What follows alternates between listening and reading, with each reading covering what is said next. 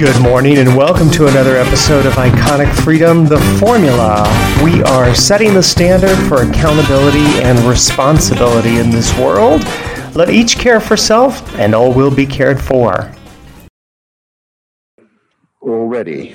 About the censorious instinct, we basically know all that we need to know. We've known it for a long time. It comes from an old story about uh, another great Englishman. Sorry to sound so uh, particular about that this evening, uh, uh Dr. Samuel Johnson the great lexicographer, author of the first compiler, I should say, of the first great dictionary of the English language.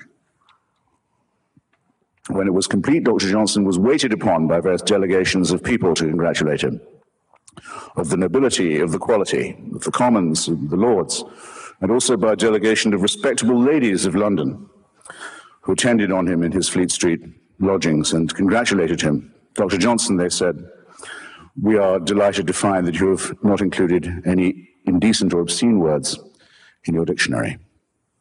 Ladies, said Dr. Johnson, I congratulate you on being able to look them up. Anyone who can understand that joke, and I'm pleased to see that about 10% of you can, um, gets the point about censorship, especially prior restraint, as it's known in the United States, where it's banned by the First Amendment to the Constitution. It may not be determined in advance what words are apt or inapt. Uh, no one has the knowledge that would be required to make that call, and more to the point, one has to suspect the motives of those who do so.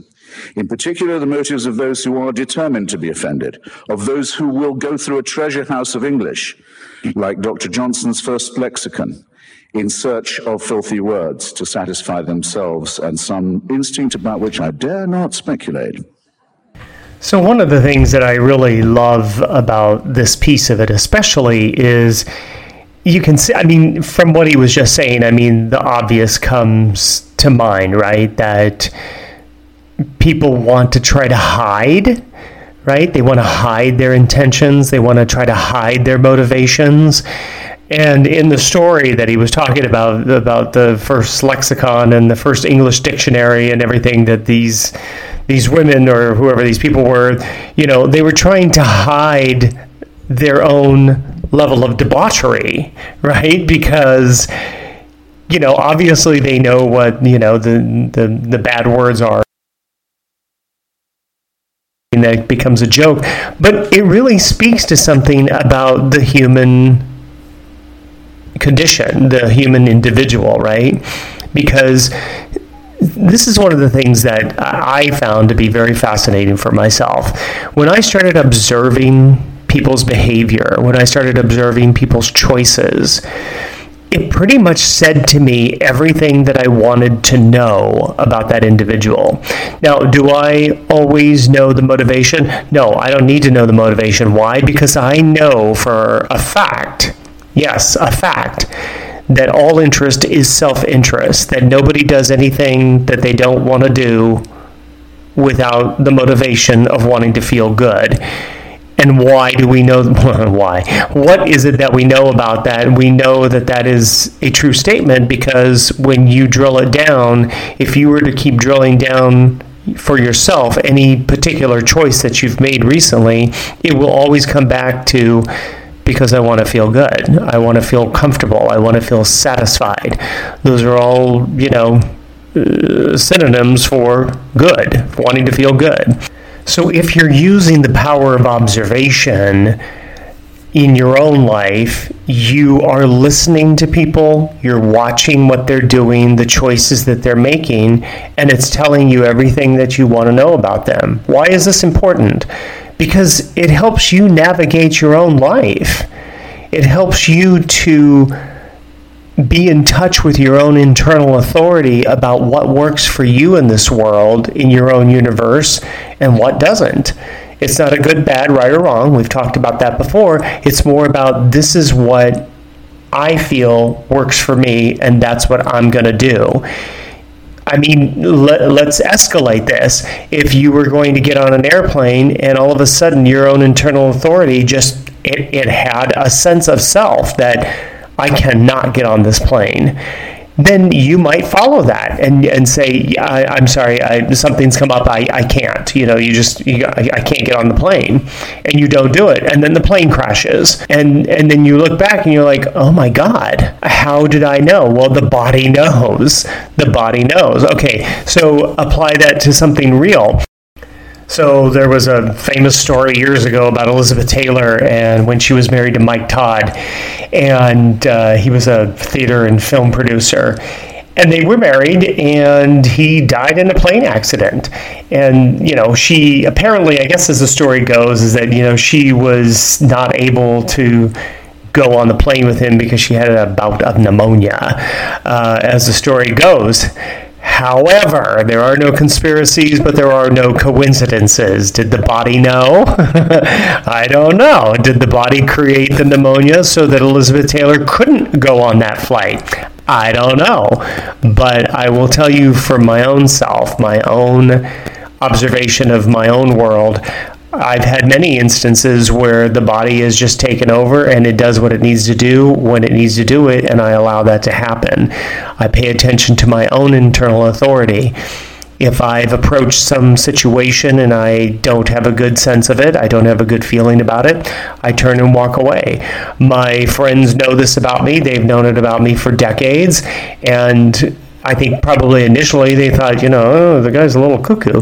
Uh, but I think after all these years, and especially after having seen it in action and then knowing it for themselves, I think they look back at it and, you know, now they look at it and they're like, wow, that's kind of interesting.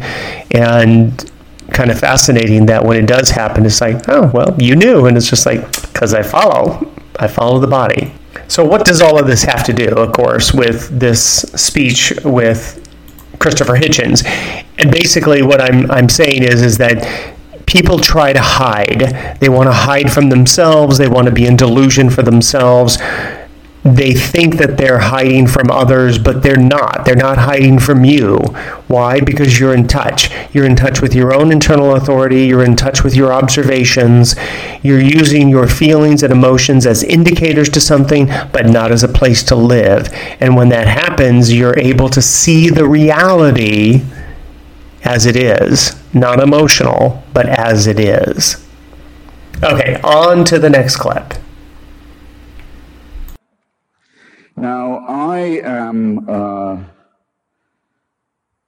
absolutely convinced that the main source of hatred in the world is religion and organized religion. Absolutely convinced of it. And I, am glad that you applaud because it's a very great problem for those who oppose this motion, isn't it? How are they going to ban religion?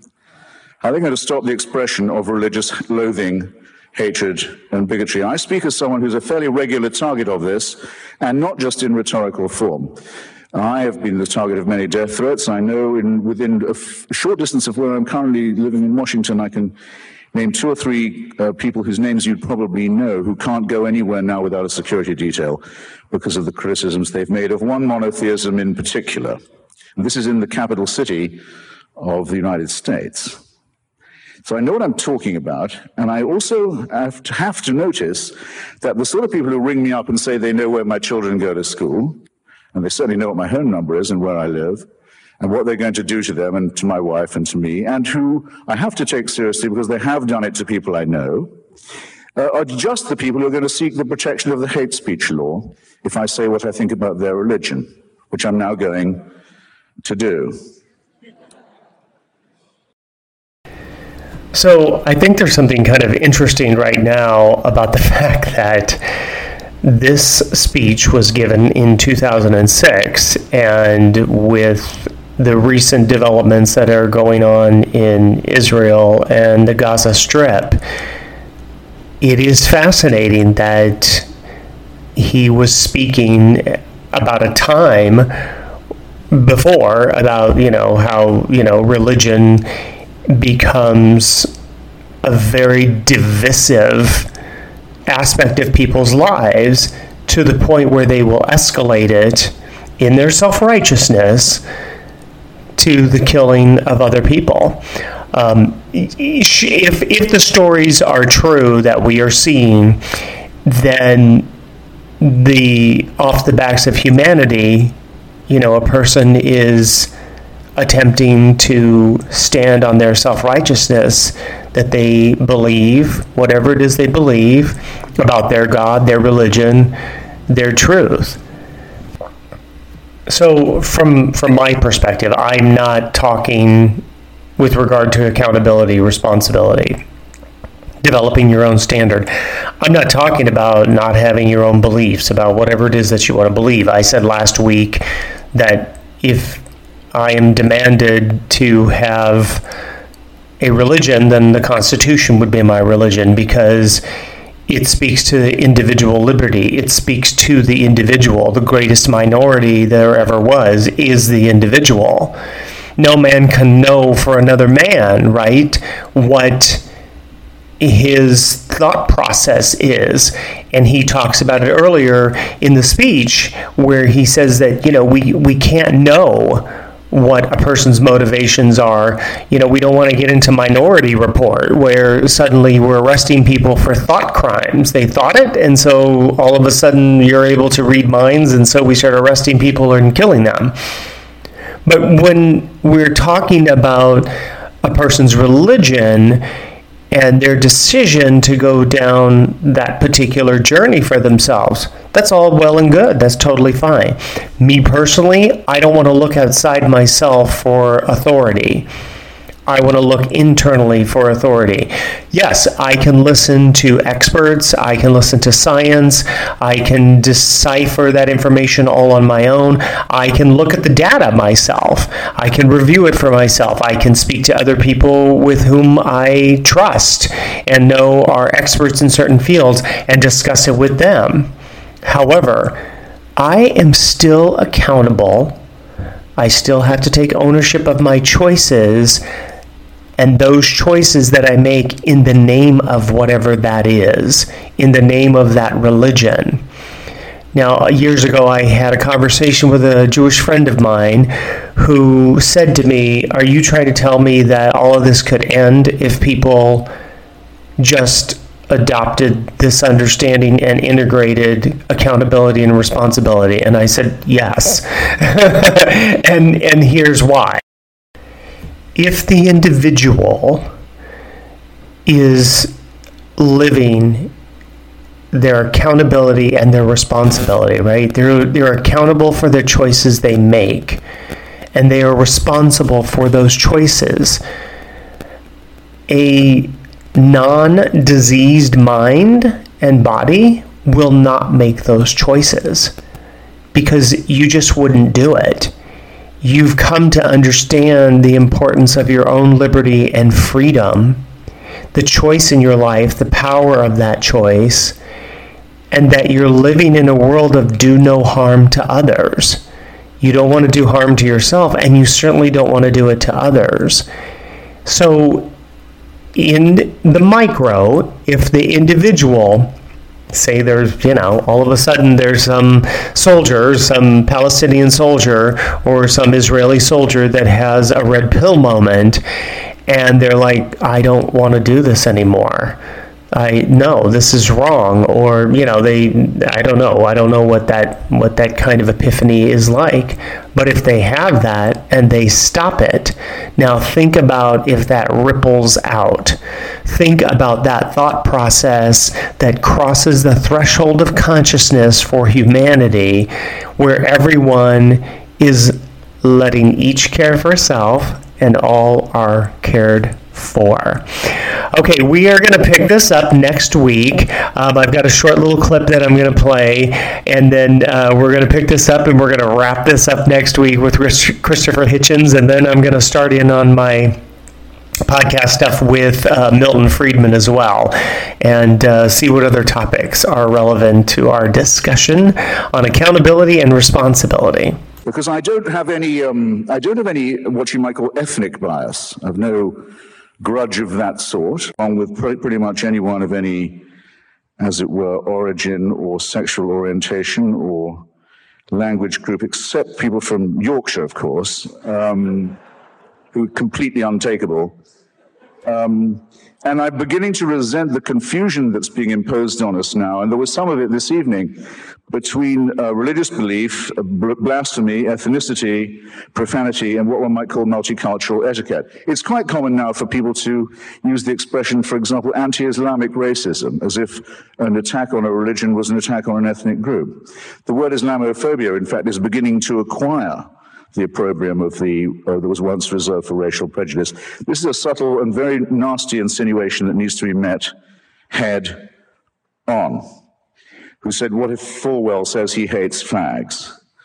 What if you act upon that? The Bible says you have to hate fags. If Falwell says he's saying it because the Bible says so, he's right. Yes, it might make people go out and use violence. What are you going to do about that? You're up against a group of people who will say, you don't, you put your hands on our Bible or we'll call the hate speech police. Now, what are you going to do when you've dug that trap for yourself? Uh, somebody said that anti-Semitism and Kristallnacht in Germany was the result of 10 years of Jew baiting. 10 years? You must be joking. It's the result of 2,000 years of Christianity it, uh, based on one verse of one chapter of St. John's Gospel, which led to a pogrom after every Easter sermon every year for hundreds of years, because it claims that the Jews demanded the blood of Christ be on the heads of themselves and all their children to the remotest generation. That's the warrant and license for and incitement to anti-Jewish pogroms. What are you going to do about that? Where's your piddling subsection now? Does it say St. John's Gospel must be censored? Do I, who've read Freud and know what the future of an illusion really is and know that religious belief is ineradicable as long as we remain a stupid, poorly evolved mammalian species, think that some Canadian law is going to solve this problem? Please. And we are at the end of another podcast. Thank you so much for joining me. I hope you're enjoying this portion of the podcast and going through this exercise. I think it can be kind of fascinating applying it to real world things that are going on right now. Hey, share it with your friends and family. You never know what they might get out of it. If you're looking to subscribe, there are links down below. And if you would like to send me an email, if you've got a situation you would like me to address, I would be more than happy to do so. Make it a great week.